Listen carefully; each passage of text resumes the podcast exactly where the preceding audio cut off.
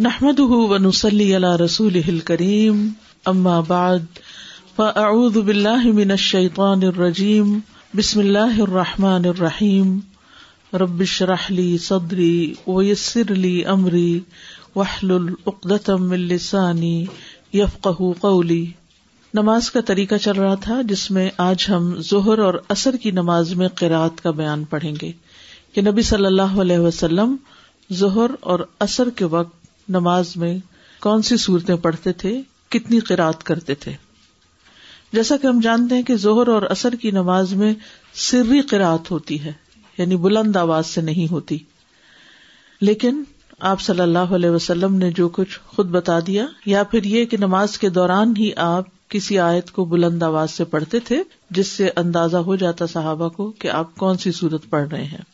نبی صلی اللہ علیہ وسلم نمازوں میں پہلی رکت کو باقی کی نسبت لمبا کرتے تھے اور اس کی حکمت یہ تھی کہ دیر سے آنے والے بھی نماز کو پالے دوسری رکت پہلی رکت کی نسبت کچھ مختصر ہوتی، چھوٹی ہوتی۔ عبداللہ بن نبی قطع اپنے والد سے روایت کرتے ہیں کہ نبی صلی اللہ علیہ وسلم ظہر کی پہلی دو رکتوں میں سورت فاتحہ اور دو صورتیں مزید پڑھتے تھے۔ کیا پڑھتے تھے؟ سورت فاتحہ اور دو صورتیں مزید یعنی جو چھوٹی صورتیں ہوتی تھی دو بھی پڑھ لیتے تھے۔ اور آخری دو رکتوں میں صرف سورت فاتحہ پڑھتے تھے۔ یعنی فرض نماز کی بات ہو رہی ہے۔ اور کبھی کبھی کوئی آیت ہمیں سنا بھی دیتے تھے تاکہ پتہ چل جائے کہ کون سی صورت آپ پڑھ رہے ہیں، آپ کہاں تک پہنچے ہیں۔ اور آپ پہلی رکت کو دوسری رکت سے لمبا کرتے تھے۔ اسی طرح اثر اور صبح کی نماز میں بھی یہی معمول تھا۔ تو کتنی باتیں پتہ چلی؟ نمبر ایک، پہلی رکت دوسری رکت سے طویل ہوتی تھی۔ پہلی دو رکتوں میں سورت فاتحہ کے علاوہ اور سورتیں بھی پڑھتے تھے۔ ایک کا بھی ذکر آتا ہے اور دو کا بھی ذکر آتا ہے۔ تیسری بات، کبھی کوئی آیت سنا بھی دیتے تھے۔ اسی طرح اثر اور صبح کی نماز میں بھی یہی معمول تھا۔ اثر کی نماز میں بھی پہلی رکت لمبی ہوتی اور دوسری اس کے مقابلے میں چھوٹی ہوتی۔ فجر کی نماز میں بھی ایسا ہی کرتے تھے۔ تو کبھی آپ کو جماعت کرانے کا اتفاق ہو تو اس بات کا لحاظ رکھیے۔ یہ جو نئے نئے بچے امام بن جاتے ہیں نا، تو عام طور پر آپ دیکھیں گے کہ پہلی رگت میں چھوٹی سی کوئی صورت پڑیں گے اور دوسری خوب لمبی کر دیں گے، جب تک شاید کانفیڈینس بحال ہو چکا ہوتا۔ ہے تو یہ بھی آپ کی سنت ہے۔ اس سنت کو بھی ہمیں فالو کرنا ہے۔ اگرچہ یہ جماعت کے ساتھ نماز کی سنت ہے، لیکن اگر اپنی نماز میں بھی آپ کو دو صورتوں میں ایک کا انتخاب کرنا ہو تو پہلی رکت کے لیے ذرا طویل صورت کا انتخاب کرے اور دوسری کے لیے نسبتاً مختصر یا برابر کی بھی ہو سکتی۔ لیکن اس میں بھی یہ نہیں کیجیے کہ دوسری رکت جو ہے وہ لمبی ہو، پہلی کی نسبت۔ اس سے یہ ظاہر ہوتا ہے کہ آپ صلی اللہ علیہ وسلم کبھی کوئی آیت یا آیت کا کچھ حصہ جہری پڑھتے۔ یہی وجہ ہے کہ صحابہ پہچان لیتے کہ نماز میں آپ نے کون سی صورت پڑھی ہے۔ یہیں سے تو پھر روایت کرنے کا موقع ملا۔ عبداللہ بن ابی قطع اپنے والد ابو قطع سے بیان کرتے ہیں کہ انہوں نے کہا، ہم نے نبی صلی اللہ علیہ وسلم کے معمول سے یہ سمجھا کہ آپ چاہتے تھے کہ لوگ پہلی رکت پالے کتنا احساس تھا لوگوں کا، کتنا لحاظ تھا لوگوں کا کہ ان کی ایسی ضروریات جو وہ منہ سے بول کر بھی بیان نہیں کرتے تھے، ان کا بھی آپ خیال رکھتے تھے۔ تو کسی بھی جگہ پر صرف لیڈ کرنا ہی کام نہیں ہوتا۔ صرف امیر بن جانا ہی بات نہیں ہوتی۔ اصل میں قائد وہی ہوتا ہے جو سب کو ساتھ لے کے چلے۔ جس کے پھر کچھ فالوئر بھی ہوں۔ وہ قائد کس قسم کا قائد ہے کہ جس کی کوئی بات ہی نہ مانے۔ اور وہ صرف یہی کمپلینٹ کرتا رہے کہ لوگ بات نہیں سنتے، لوگ بات نہیں مانتے۔ آپ بھی سب قائد ہیں۔ کلو کم رائن و کلو کم مسول ریت ہی آپ خواتین اپنے گھر میں اپنے بچوں کی قائد ہیں، یہاں کلاس انچارج ہیں، گروپ انچارج ہیں۔ کہیں نہ کہیں انسان کو کسی نہ کسی موقع پر قیادت کی ذمہ داری نبھانی ہوتی۔ ہے تو اس کے کئی اصول ہیں، جس میں سے اہم ترین بات یہ ہے کہ آپ ٹیم بلڈنگ کریں اور ٹیم کو ساتھ لے کے چلیں۔ اور اس کے لیے وہاں مشاورت بڑی ضروری ہوتی ہے۔ لوگوں کی ضروریات کا خیال رکھنا بڑا اہم ہوتا ہے۔ ان کی مجبوریوں کو سمجھنا بڑا اہم ہوتا ہے۔ یعنی صرف ڈکٹیٹر بن کے قیادت کا عمل نہیں ہونا چاہیے، بلکہ ان چیزوں کا بھی خیال رکھیے۔ دیکھیے، یہ آپ کی سنت سے ہمیں پتہ چلتا ہے کہ آپ پہلی رکعت ذرا لمبی کر دیتے تھے کہ جو ابھی تک پیچھے سے آ رہے ہیں، اپنے کام کاج چھوڑ کے آ رہے ہیں، کسی کو وزو کرنے کی ضرورت ہے، کسی کو کوئی اور مجبوری ہو گئی ہے، تو وہ بھی جماعت کے ثواب سے محروم نہ رہے۔ اس کو کہتے ہیں احساس کرنا۔ یہ ہوتی ہے امپتی آپ دوسروں کے لیے بھی وہی درد رکھیں، دوسروں کے لیے وہی چاہیں جو آپ اپنے لیے چاہتے ہیں۔ پھر تیس سے سات آیات کے قریب، آپ کہیں گے ہو سکتا ہے یہ سات سے تیس ہو۔ نہیں، چونکہ پہلی سے آخری رکت تک کی بات ہے، اس لیے تیس سے سات لکھا گیا۔ ابو سعید خدری رضی اللہ عنہ سے روایت ہے کہ نبی صلی اللہ علیہ وسلم ظہر کی نماز کی پہلی دو رکتوں میں سے ہر رکت میں تیس آیات کی مقدار کے برابر پڑھا کرتے تھے۔ یعنی بعض اوقات اتنی لمبی بھی ہوتی تھی۔ تیس آیات پر مشتمل کوئی صورت بتائیے؟ سورت ملک۔ کچھ آیات لمبی ہوتی ہیں تو وہ صورت لمبی ہو جاتی ہے، لیکن اس کا مطلب یہ ہے کہ کبھی آپ زہر کی نماز لمبی بھی پڑھاتے تھے۔ اور آخری دو رکتوں میں پندرہ آیات کی مقدار یعنی اس سے نصف، اتنا فرق ہوتا تھا۔ یا اس سے نصف کے برابر پڑھتے تھے۔ اور اثر کی پہلی دو رکتوں میں پندرہ آیات کی مقدار کے برابر اور آخری دو رکتوں میں اس کی آدھی مقدار۔ اچھا اس میں بھی بڑی حکمت ہے۔ دوپہر کا وقت چونکہ نصف نہار ہوتا ہے، آدھا دن گزرا ہوتا ہے۔ صبح سے کام کر کر کے انسان تھک چکا ہوتا ہے۔ تو اس وقت لمبی نماز جو ہے وہ ریلیکسنگ ہوتی ہے۔ اثر کا وقت کام کو سمیٹنے کا وقت ہوتا ہے۔ ہر کوئی جلدی میں ہوتا ہے۔ اور سورج بھی جلد غروب ہو جاتا ہے۔ تو یہ نماز جو ہے، یہ مختصر پڑھائی آپ نے۔ اور اس میں پہلی رکتیں، لمبی، دوسری اس سے آدھی۔ اب یہ ہے کہ اثر کی نماز جو ہے، اس میں جیسے پندرہ آیات کی جی طرح پڑھایا آپ نے۔ اور اس میں چھوٹی چھوٹی بھی پندرہ آیات ہو سکتی ہیں۔ مثلاً آپ دیکھیں عزت شمس کبرت و عزن نجوم ان کا درد کرتے کرتے پندرہ آیات تو کوئی لمبی نہیں ہے۔ سات آیات جو ہیں، وہ کس صورت میں ہے سورت الفاتحہ میں۔ ٹھیک ہے، سات آیات ہیں۔ تو اثر میں سات آیات یعنی سورت الفاتح ہی صرف پڑی آخری دو رکتوں میں، ٹھیک ہے؟ اچھا اس سے ایک اور بات بھی پتہ چلتی ہے، اور وہ یہ کہ آپ نے دوسری دو رکتوں میں کبھی کبھی فاتحہ کے علاوہ اور سورت بھی پڑھ لی، ٹھیک ہے؟ ظہر کی پہلی رکت کو لمبا کرنا۔ قزا سے روایت ہے، انہوں نے کہا، میں ابو سعید خدری کی خدمت میں حاضر ہوا، ان کے پاس استفادے کے لیے کثرت سے لوگ موجود تھے۔ جب یہ لوگ ان سے رخصت ہو کر منتشر ہو گئے تو میں نے ارض کی، میں آپ سے ان چیزوں کے بارے میں سوال نہیں کروں گا جن کے بارے میں لوگ آپ سے سوال کر رہے تھے۔ میں نے کہا، میں آپ سے رسول اللہ صلی اللہ علیہ وسلم کی نماز کے بارے میں پوچھتا ہوں۔ تو انہوں نے کہا، اس سوال میں تیرے لیے بھلائی نہیں ہے۔ یعنی یہ مت پوچھو۔ وجہ کیا تھی؟ کیونکہ نماز پڑھانے والے حکمرانوں کے پیچھے ایسی نماز نہیں پڑھ سکو گے۔ یعنی وہ تو مختصر پڑھاتے ہیں۔ تو تم پوری طرح سنت کو یہاں نہیں فالو کر سکتے۔ لہٰذا ایسے سوال کا فائدہ نہیں۔ قزا نے دوبارہ وہی سوال پوچھا۔ تو ابو سعید خدری نے کہا زہر کی نماز کھڑی کی جاتی یعنی یہ اب نبی صلی اللہ علیہ وسلم کے دور کی بات ہے۔ اور ہم میں سے کوئی بقی کی طرف جاتا، اپنی ضرورت پوری کرتا، پھر اپنے گھر آ کر وزو کرتا۔ اس کے بعد واپس مسجد آتا۔ تو رسول اللہ صلی اللہ علیہ وسلم ابھی پہلی رکت میں ہوتے۔ تو وہ صورت الملک جتنی طوالت ہو گئی نا یعنی آپ اپنے دور میں تو اتنی لمبی نماز بھی زہر کی پڑھا دیتے تھے۔ لیکن بعد کے ادوار میں جب لوگ دنیا میں زیادہ مشغول ہو گئے تو نمازوں کے لیے وقت کم ہو گیا۔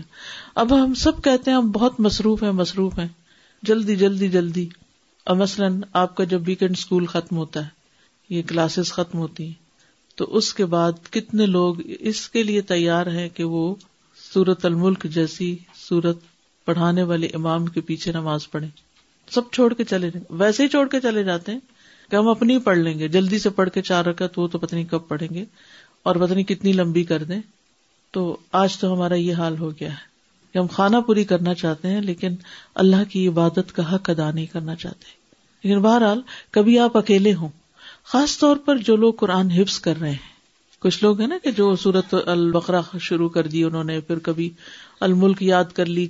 تو اس کی ریویژن کا بڑا اچھا وقت ہوتا ہے۔ خصوصاً اگر آپ خواتین گھر میں اکیلے ہیں، تو اپنا ٹائم ٹیبل ایسا بنائیے کہ نماز کے وقت کے لیے کم از کم اتنا وقت نکالیے کہ جہاں آپ تسلی سے نماز پڑھ سکیں۔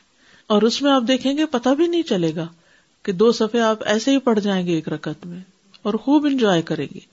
ظہر میں سورت العلیٰ کی کراط اب آپ دیکھیے، طویل بھی پڑھی اور اس سے کم بھی، درمیانے درجے کی بھی۔ جابر بن سمرہ رضی اللہ عنہ سے مروی ہے کہ نبی صلی اللہ علیہ وسلم ظہر کی نماز میں سب حسم رب کل اعلی اور صبح فجر کی نماز میں اس سے لمبی قرآد کرتے تھے۔ یعنی سورت العلی سے زیادہ لمبی سورت ہوتی تھی۔ ظہر میں اللیل اور اثر میں بھی اس جیسی صورتیں پڑھنا۔ جابر بن سمرہ سے روایت ہے، کہتے ہیں کہ نبی صلی اللہ علیہ وسلم نماز ظہر میں ولیلی ادا یکشا اور اثر میں بھی اسی طرح کی قرآد فرماتے تھے۔ اور صبح فجر کی نماز میں اس سے لمبی قرآد فرماتے۔ یعنی کمپیرزن کر کے بتا دیا کہ فجر کی نماز زیادہ لمبی ہوتی تھی بہرحال۔ ظہر میں سورت الانشقاق کی قرآد عبداللہ بن برادہ اسلم اپنے والد سے روایت کرتے ہیں کہ نبی صلی اللہ علیہ وسلم ظہر کی نماز میں عزت سما ان شقت اور اسی طرح کی صورتیں پڑھا کرتے تھے۔ جیسے صورت البروج ہے صورت البینہ ہے صورت العلیٰ صورت الطارق وغیرہ۔ ایک اور روایت میں جابر بن سمورہ کہتے ہیں کہ رسول اللہ صلی اللہ علیہ وسلم ظہر اور اثر میں بس سمائے و تارق اور بس سمائے ذات البروج اور اس جیسی صورتیں پڑھتے تھے۔ اب ان ساری احادیث کو سامنے رکھا جائے تو اس سے یہ پتا چلتا ہے کہ نبی صلی اللہ علیہ وسلم ظہر کی نماز معتدل پڑھتے تھے، نہ بہت چھوٹی اور نہ بہت لمبی، لیکن کبھی کبھار لمبی صورت پڑھنے کی بھی سنت ملتی ہے۔ ایک اور بات یہ کہ آپ نے صورتیں مختص نہیں کی ہوئی تھی، خاص نہیں کی ہوئی تھی کہ ظہر میں لازمن یہی پڑھنی ہے۔ مقدار بتا دی گئی کہ تقریباً اتنی۔ اس جیسی صورتیں، اس جیسی صورتیں یعنی اس سائز کی صورتیں۔ تو آپ کے پاس اوپن چوائس ہے، جو بھی آپ کو یاد ہے، جتنا بھی آپ پڑھ سکتے ہیں۔ لیکن تھوڑا سا وقت نماز کو بھی دینا ہمارے حق میں بہتر ہے۔ پھر مغرب کی نماز میں پڑھی جانے والی صورتیں۔ سورت اتور کی کراط جبیر بن متم روایت کرتے ہیں کہ میں نے رسول اللہ صلی اللہ علیہ وسلم کو مغرب میں اتور پڑھتے سنا۔ سورت المرسلات، ام فضل بن تہارس کہتی ہیں، میں نے نبی صلی اللہ علیہ وسلم کو مغرب کی نماز میں ول مرسلاتی عرفا پڑھتے سنا۔ العراف کی کراط ابن ابی ملیکا سے روایت ہے کہ مجھے عروا بن زبیر نے خبر دی کہ مروان نے کہا کہ زید بن ثابت رضی اللہ عنہ نے مجھ سے کہا، کیا وجہ ہے کہ تم مغرب میں چھوٹی صورتیں پڑھتے ہو؟ حالانکہ میں نے رسول اللہ صلی اللہ علیہ وسلم کو دو بڑی صورتوں میں سے زیادہ بڑی صورت پڑھتے ہوئے دیکھا ہے۔ ابن ابی ملیکا نے پوچھا، دو لمبی صورتوں میں سے زیادہ لمبی کون سی ہے؟ کا العراف۔ یعنی آپ سے یہ بھی ثابت ہے کہ آپ نے مغرب کی نماز میں بھی العراف جیسی صورت کو پڑھا۔ تو اندھیرا ہو گیا ہوگا اچھا خاصا۔ حضرت عائشہ سے مروی ہے کہ رسول اللہ صلی اللہ علیہ وسلم نے مغرب کی نماز میں سورت آراف دو رکتوں میں تقسیم کر کے پڑھی۔ سورت الانفال کی کراط ابو ایوب رضی اللہ عنہ سے مروی ہے کہ نبی صلی اللہ علیہ وسلم مغرب کی دونوں رکتوں میں سورت الانفال کی کراط کرتے یعنی ایک سے زیادہ بار ہوا۔ پھر سورت محمد کی کراط ابن عمر سے مروی ہے کہ نبی صلی اللہ علیہ وسلم نے ان کو مغرب کی نماز میں اللہ دین کفر وسد سبیل اللہ پڑھائی۔ تو اس سے یہ پتا چلتا ہے کہ مغرب کی نماز میں ہمیشہ صرف چھوٹی ہی صورت نہیں، کبھی لمبی صورت بھی پڑھی جا سکتی ہے۔ عشا کی نماز میں پڑھی جانے والی صورتیں۔ رسول اللہ صلی اللہ علیہ وسلم کا نماز عشا میں پہلی دو رکتیں لمبی کرنا۔ جابر بن سمرہ روایت کرتے ہیں، انہوں نے فرمایا، اہل کوفہ نے عمر رضی اللہ عنہ سے سعد بن نبی وقاص رضی اللہ عنہ کی شکایت کی۔ تو عمر رضی اللہ عنہ نے انہیں معذول کر کے عمار بن یاسر کو ان پر تعینات کر دیا۔ سعد بن نبی وقاص کیا تھے؟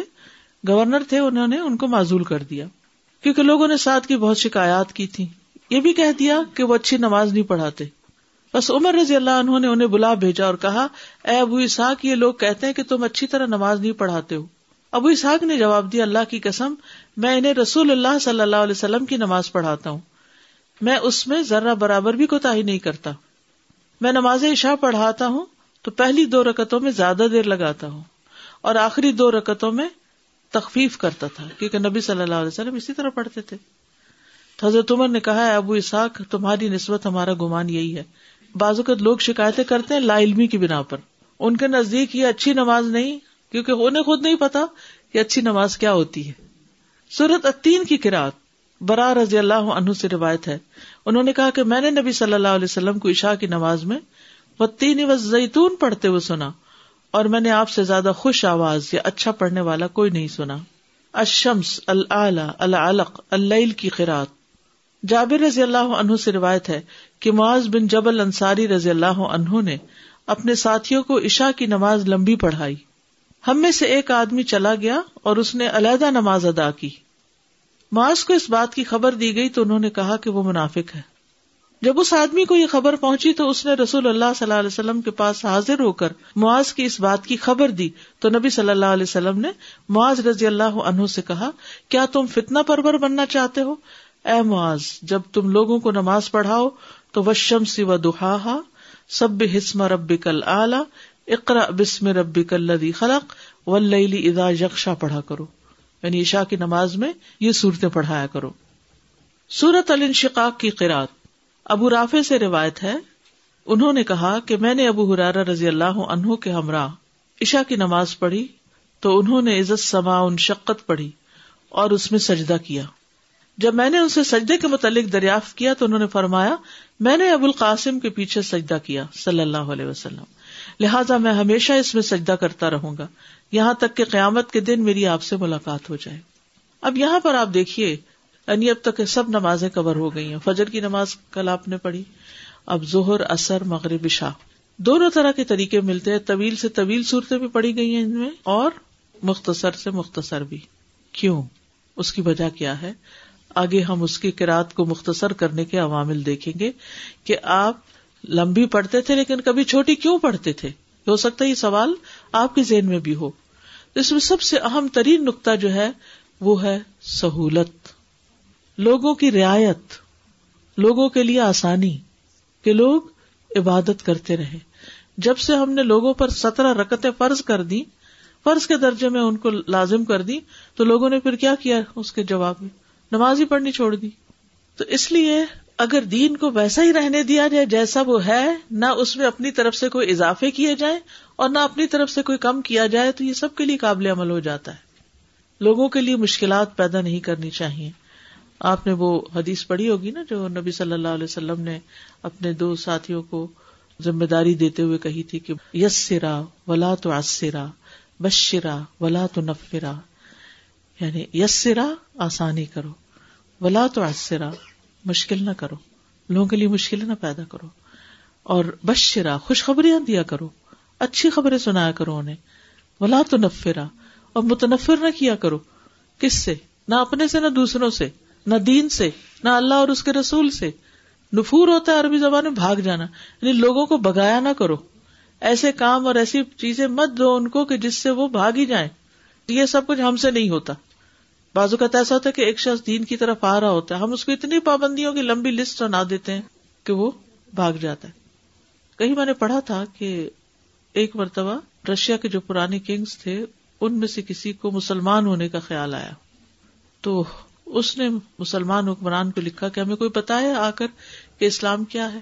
تو انہوں نے کہا کہ تمہیں یہ بھی چھوڑنا پڑے گا، تمہیں یہ بھی چھوڑنا ان کا کوئی گنجائش نکلتی، انہوں نے کہا نہیں نہیں، شراب تو چھوڑنی ہی پڑے گی، سور کا گوشت تو چھوڑنا ہی پڑے گا۔ تو انہوں نے کہا کہ پھر اگر یہ سب کرنا پڑے گا تو ہم نہیں یہ کر سکتے، ہم پھر مسلمان ہی نہیں ہوتے۔ پھر لوگوں کو لا الہ الا اللہ تو پڑھنے دو۔ جب وہ لا الہ الا اللہ پڑھ لے گے تو نبی صلی اللہ علیہ وسلم نے حضرت معاذ بن جبل کو کیا کہہ کے بھیجا تھا؟ کہ لوگوں کو لا الہ الا اللہ کی دعوت دو۔ جب وہ یہ پڑھنے لگ جائے تو پھر کیا کرو؟ پانچ وقت کی نماز۔ جب وہ یہ سیکھ جائے تو پھر زکات اور لوگوں سے کا وہ کرا اما ان کے پسندیدہ بہترین مال مت لینا ان سے۔ یعنی زکات میں یہ نہیں کہ چن چن کے جو اچھے جانور ہیں، وہ نکال لینا کہ یہ زکات کے مال میں دو۔ لیٹ دم ڈسائڈ یعنی کچھ چیزیں ہوتی ہیں جن پہ انسان کو آنکھ بند کرنی پڑتی ہے۔ اپنے بچوں کی تربیت ہو یا اپنے اسٹوڈینٹس کی تربیت ہو جانتے ہوئے بھی کہ یہ ڈنڈی مار رہے ہیں، کوئی بات نہیں، ابھی یہ اتنا امپورٹینٹ نہیں، ابھی اس سے امپورٹینٹ چیزیں فکس کرنی ہے جب وہ ہو جائیں گی تو پھر یہ بھی کر لیں گے۔ سب کچھ اکٹھا نہ شروع کر دیں، کہ اس سے لوگوں کے لیے مشکلات پیدا ہو جاتی ہیں، لوگ بھاگ جاتے ہیں۔ تو یہاں بھی ہم دیکھتے ہیں کہ نبی صلی اللہ علیہ وسلم کی تنہائی کی نماز ابھی آگے دیکھیں گے کتنی طویل ہوتی تھی، جو تحجد کی نماز تھی۔ لیکن جب آپ لوگوں کو نماز پڑھاتے تھے تو مختصر پڑھاتے تھے۔ جتنا ایک ایوریج انسان برداشت کر سکتا ہے کھڑے ہونا، وقت نکالنا، اپنے کام کاج کاروبار میں سے۔